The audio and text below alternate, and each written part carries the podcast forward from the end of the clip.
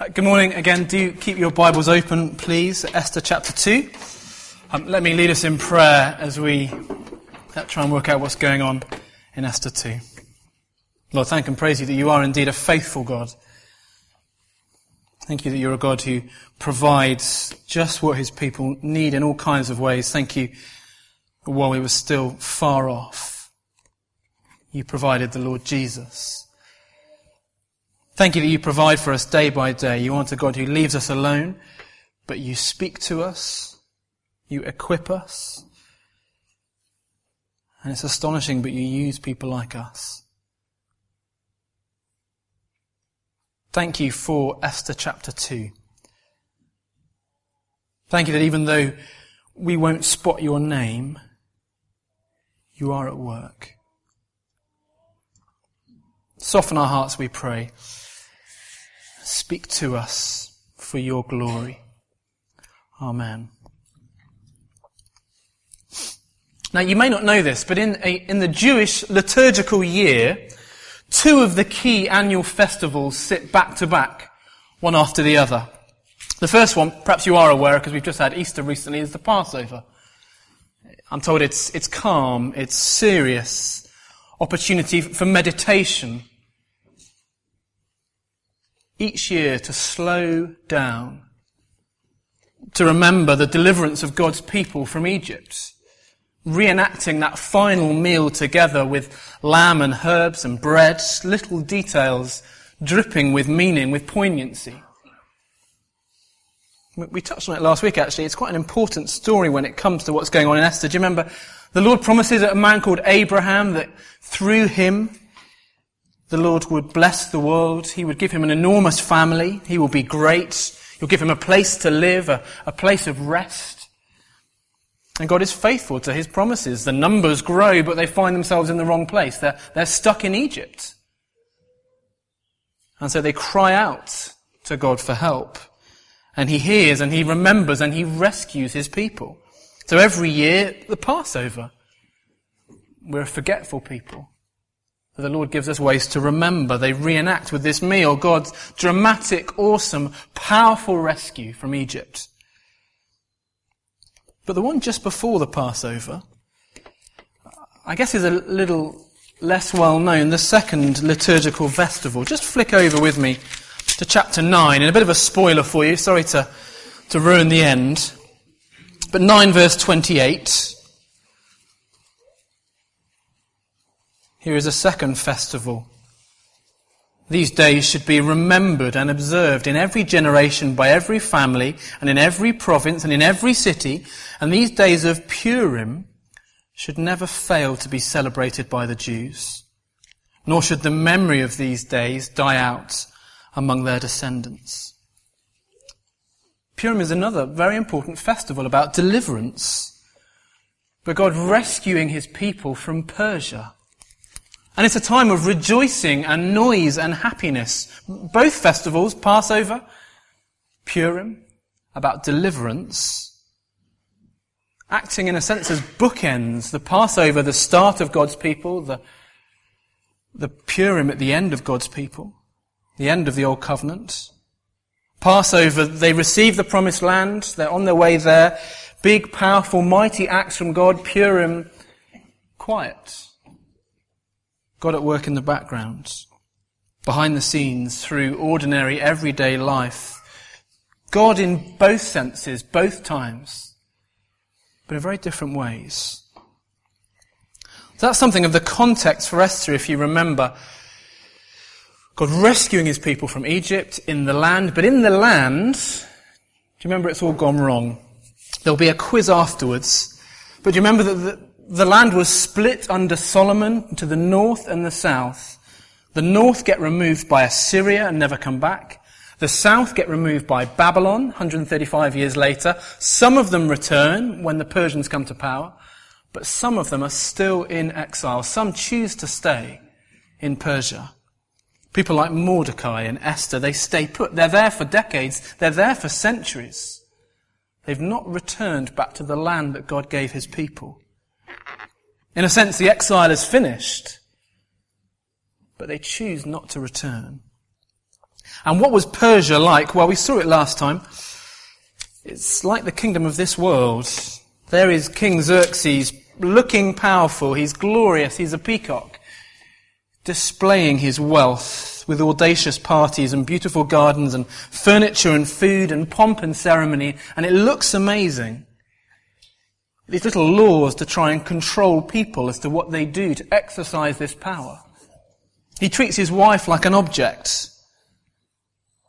Do you remember when we said the contrast to King Jesus, who pours himself out for his bride? Xerxes wants to treat her like an object. And the story ended, if you were here or you've been able to catch up online, with an angry king and a job opportunity. His queen has been removed. She's gone. Vashti wouldn't come and entertain his drunken mates. And that's where we find ourselves this morning. How do you fill a job vacancy for the Queen of Persia? What kind of a CV would you have? Well, in 1 to 4, surprise, surprise again, we have the king's advisors calling the shots, perhaps foolishly advising Xerxes what to do, where to find someone to replace Vashti. Let me read them again.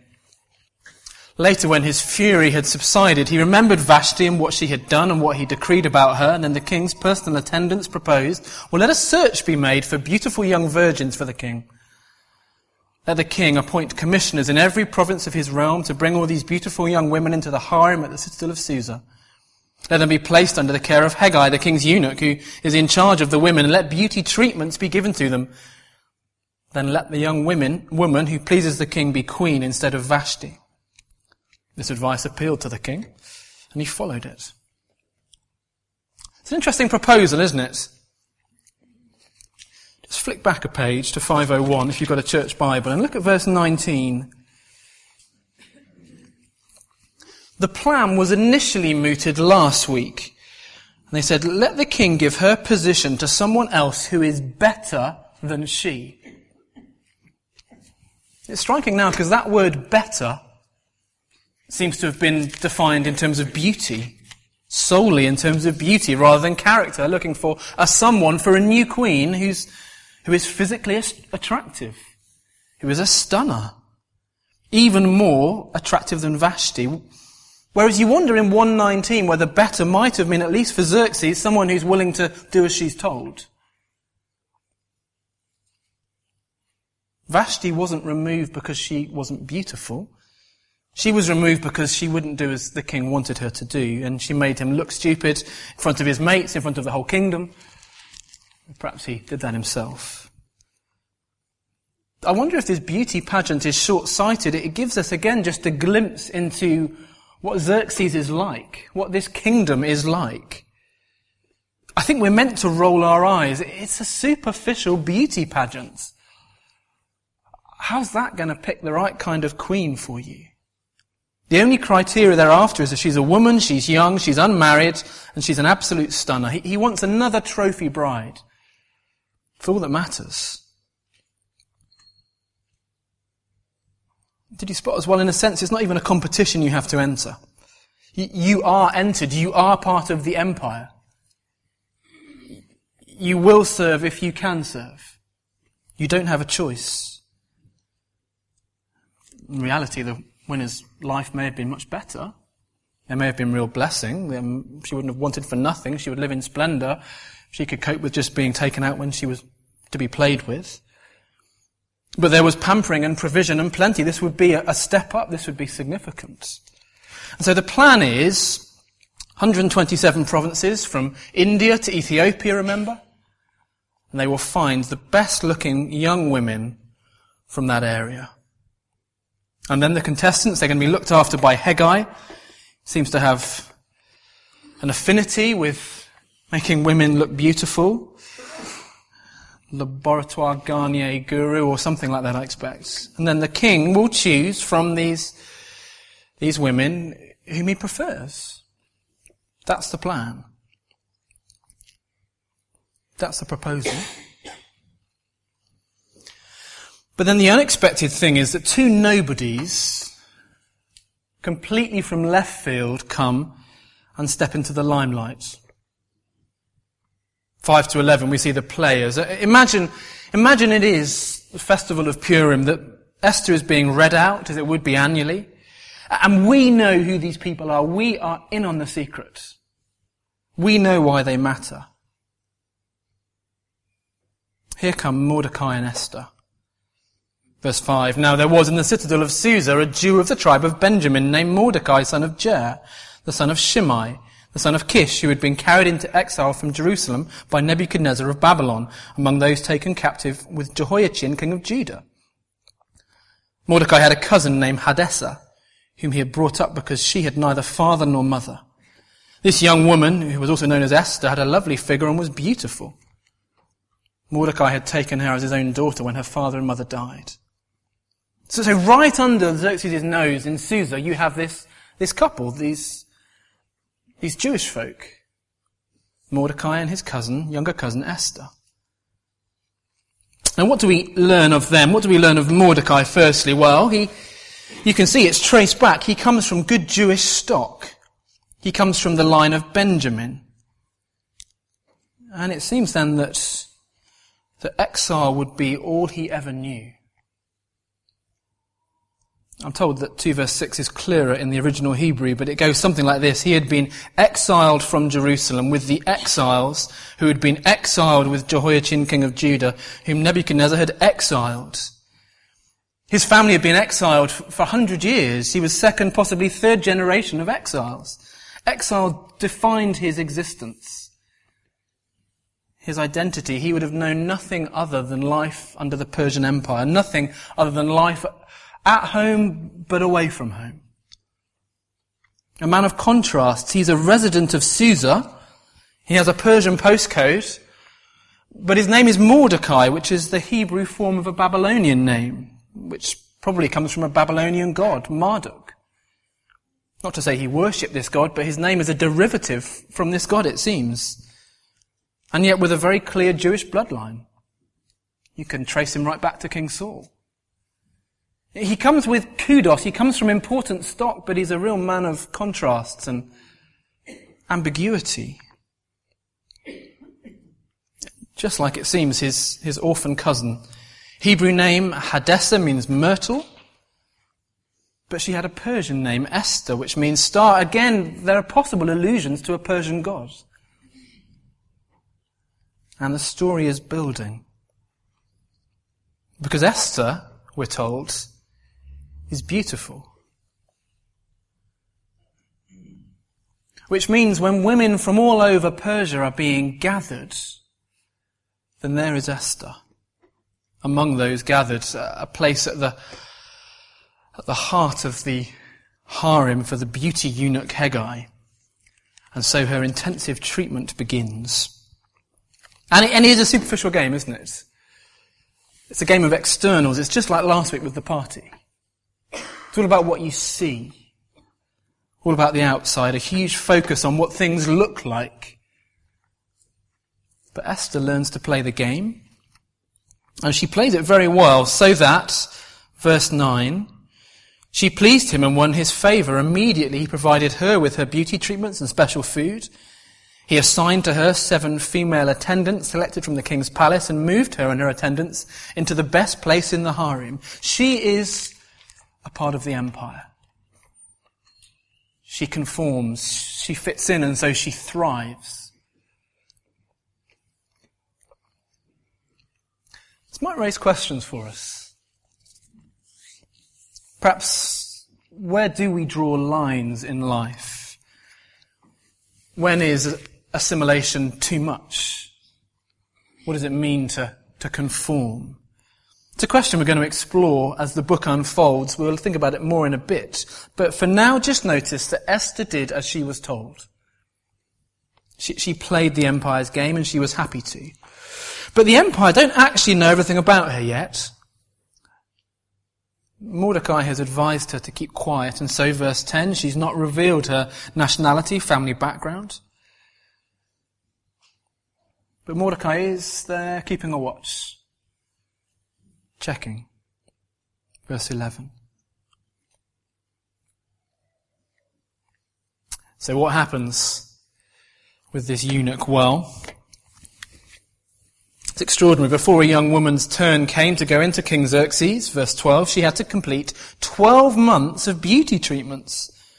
Six months with oil of myrrh, six months with perfume and cosmetics, and this is how she'd go to the king. Anything she wanted was given to her to take with her from the, king, from the harem to the king's palace, and in the evening, she would go there and in the morning, return to another part of the harem, to the care of Shaashgaz, the king's eunuch who was in charge of the concubines. She wouldn't return to the king unless he was pleased with her and summoned her by name. When the turn came for Esther to go to the king, she asked for nothing other than what Hegai, the king's eunuch, who was in charge of the harem, suggested. And Esther won the favor of everyone who saw her. A treat in our culture is a spa day. She gets a spa year. T- Twelve months of solid beauty treatment, six months with myrrh, six months with perfume, and a year of decent food. It's interesting, isn't it, that? I think on the way past it, in our mind, we think good food in our cultural mindset, we probably think healthy, healthy eating. It's, it's low fat, it's low sugar, lots of fruit, lots of vitamins, lots of fluids. But it's interesting, if you read the commentaries, actually, the, they think much more likely she's putting on weight. Our Western culture is unusual, globally and historically, with its obsession about being thin. Weight was and is, in many parts of the world, seen as a sign of beauty and a sign of blessing. And so Esther is growing in beauty as she's putting on weight. Perhaps unsurprisingly, she wins the favor of all who saw her. Superficial judgments, it's just externals, but she's doing well. And she wins the competition. It seems, and I think we're meant to kind of raise our eyebrows slightly, that she spends a night with the king. And so verse 17, the king was attracted to Esther more than en- to any of the other women, and she won his favor and approval more than any of the other virgins. So he set a royal crown on her head and made her queen instead of Vashti. And the king gave a great banquet, Esther's banquet, for all his nobles and officials. He proclaimed a holiday throughout the provinces and distributed gifts with royal liberality. More food and more partying because Esther wins. Again, I take it you've got questions. Ought we be like Esther? Is she an example for us? Did she cross the line? Is she unwise? Was she, as some have put it, was she a heroine or was she a harlot? It's pretty stark, isn't it? What are we meant to take away from the book? What's Esther about? Quite striking. As often in the Old Testament, when we get these, these narratives, these stories, they seem to make no comments. They seem to make no real judgments or anything. It's just a narrative account and we see God at work. In, through, despite his people. We see, as we've been thinking about this morning, his faithfulness. Perhaps even despite our unfaithfulness. I don't think the story focuses in on the morality of the situation, though, of course, we would be a people who knew our law very well, who knew what God expected and what God demanded. We'll come to more of that in a bit. Just for now, notice that she becomes queen, and, and we are in on this secret. It is the classic perfect story arc. From rags to riches, from slavery to freedom, from orphan to royalty, from nobody to somebody. And we know who she is. But for now, her true identity is kept quiet, it's secret. And then the story unfolds a bit further. Mordecai, her cousin, happens upon some more secret information. I'm going to read to us from verse 19 to 23 as we see the final section, which is the plot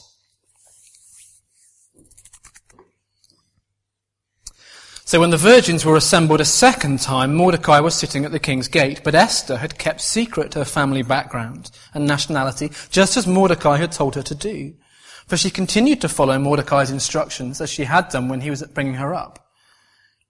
During the time Mordecai was sitting at the king's gate, Bigthana and Teresh, two of the king's officers who guarded the doorway, became angry and conspired to assassinate King Xerxes.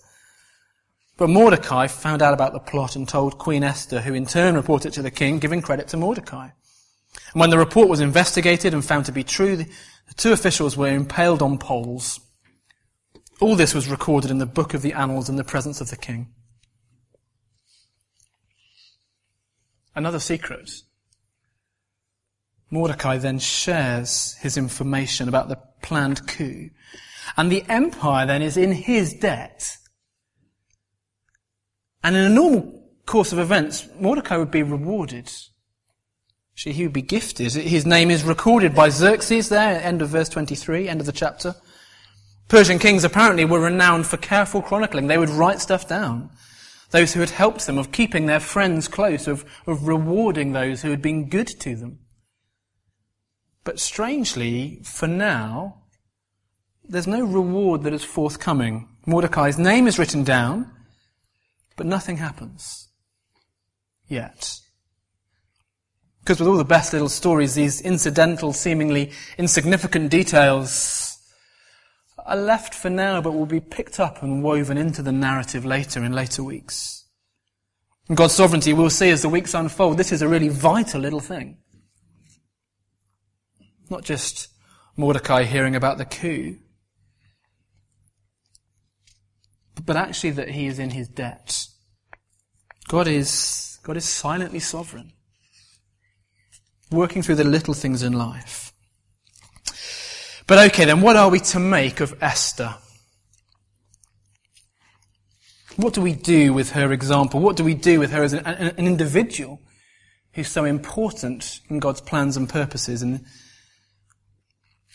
I'll just pull back a bit. It's striking to me initially that much of the book of Esther, and perhaps chapter 2 in particular, is to do with the outworking of disobedience and sin.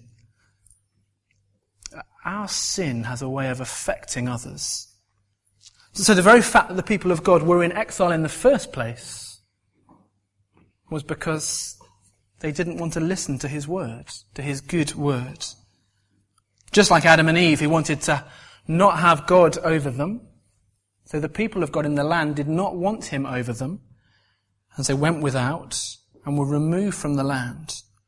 And I take it the fact that Mordecai and Esther are still in exile, despite people having previously returned in waves and waves and waves, it's, it's not explicit, but I take it probably that is due to compromise.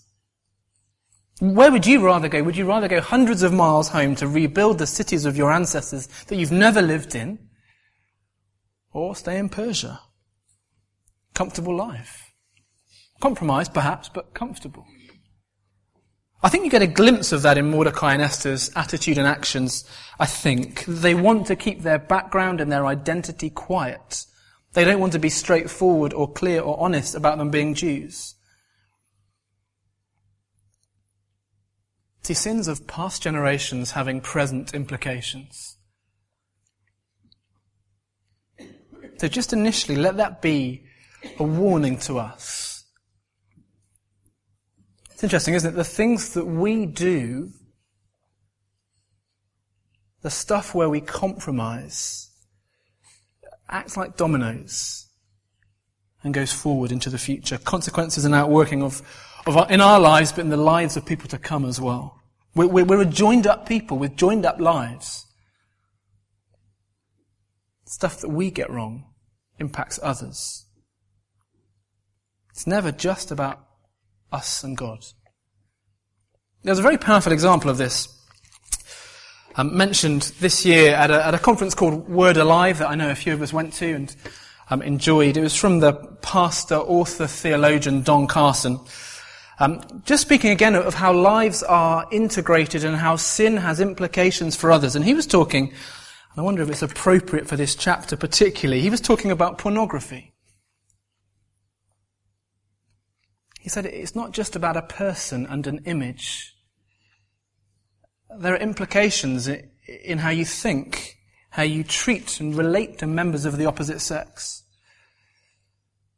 I've known a number of people who've been hugely damaged over the years by something that started very small and seemed very private, but then grew and had a huge impact. And continues to have an impact on their, their ability or inability to foster healthy relationships with people. Sin seems to have a way of spreading and cascading and implications for others. And we think it promises us freedom and life and joy, but we end up enslaved and suffering and death. The people of God wanted to live without God. And their wish was granted. And they were removed from the land and there were implications for years to come. But what about Esther and compromise?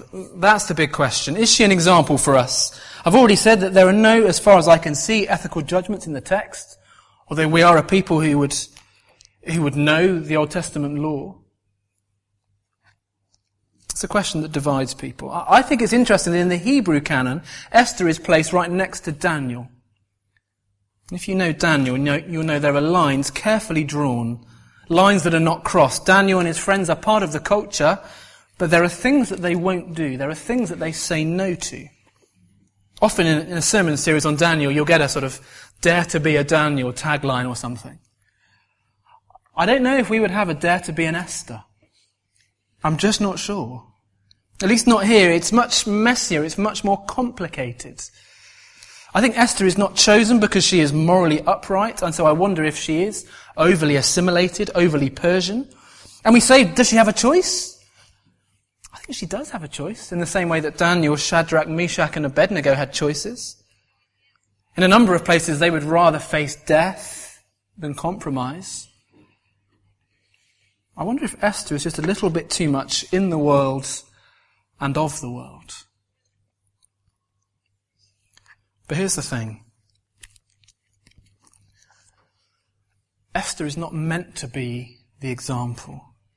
We don't look at Esther and we marvel at her obedience and courage and her amazing plan. We, we look at our God, who is extraordinary and he works through the mess of our lives and the messiness of sin and the mess of the world.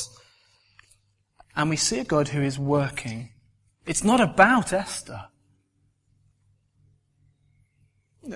The great news is we have a God who is awesome and able and powerful. A God who uses morally suspect people, unfinished people, people who get things wrong, people with mixed motives, people with checkered histories, people with skeletons. People who muck up again and again and again and again.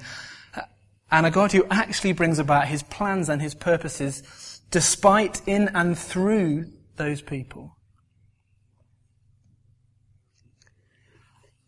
And it's not just a theory. Sometimes we can kind of tick that box and think, yeah, I believe that. But then when life is horrid, we forget it. Now, it doesn't mean that sin is right. It doesn't mean that sin is good. But it does mean that God is not waiting for you to be perfect before He can use you, before you can be a part of His plan. It does mean that now He can use someone like you with your quirks and your foibles and your issues and your doubts. We don't need to be perfect. We don't need to be the hero. Because we have one who is. We have Christ. He is the perfect example. He is the perfectly obedient one. He is the one who lived the perfect life, who died in the place of imperfect people. So he takes and uses us, someone like you, with your actions, motivations, intentions. And he brings them into his glorious plans and purposes to bring all things together under Christ. Look at the cross. Look, the cross you see a sovereign God who is able to bring about his purposes and incredible eternal fruit in the midst of horrible sin. This isn't just a theory. Look back at the hard times in your life. Perhaps frustrations now, or this, this last week, this last day, this last morning even, the argument on the way to church. Perhaps just the frustrations of, of what life is like for you.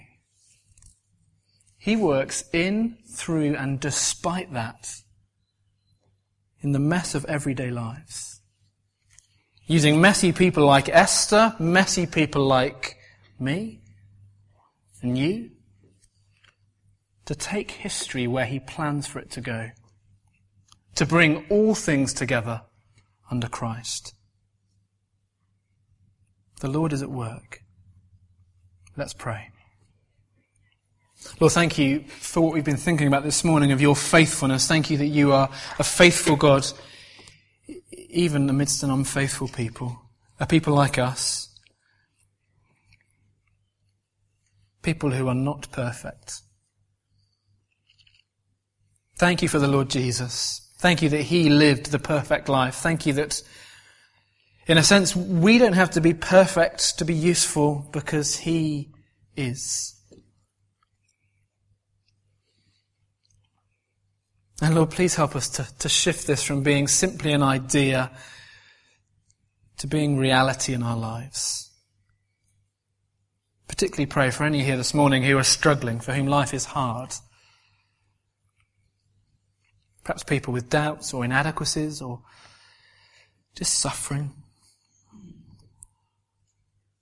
Pray that you might draw near to them, to us. Pray that we would know you're the kind of God who uses people like that in his glorious plan for this world. In Jesus' name we pray. Amen.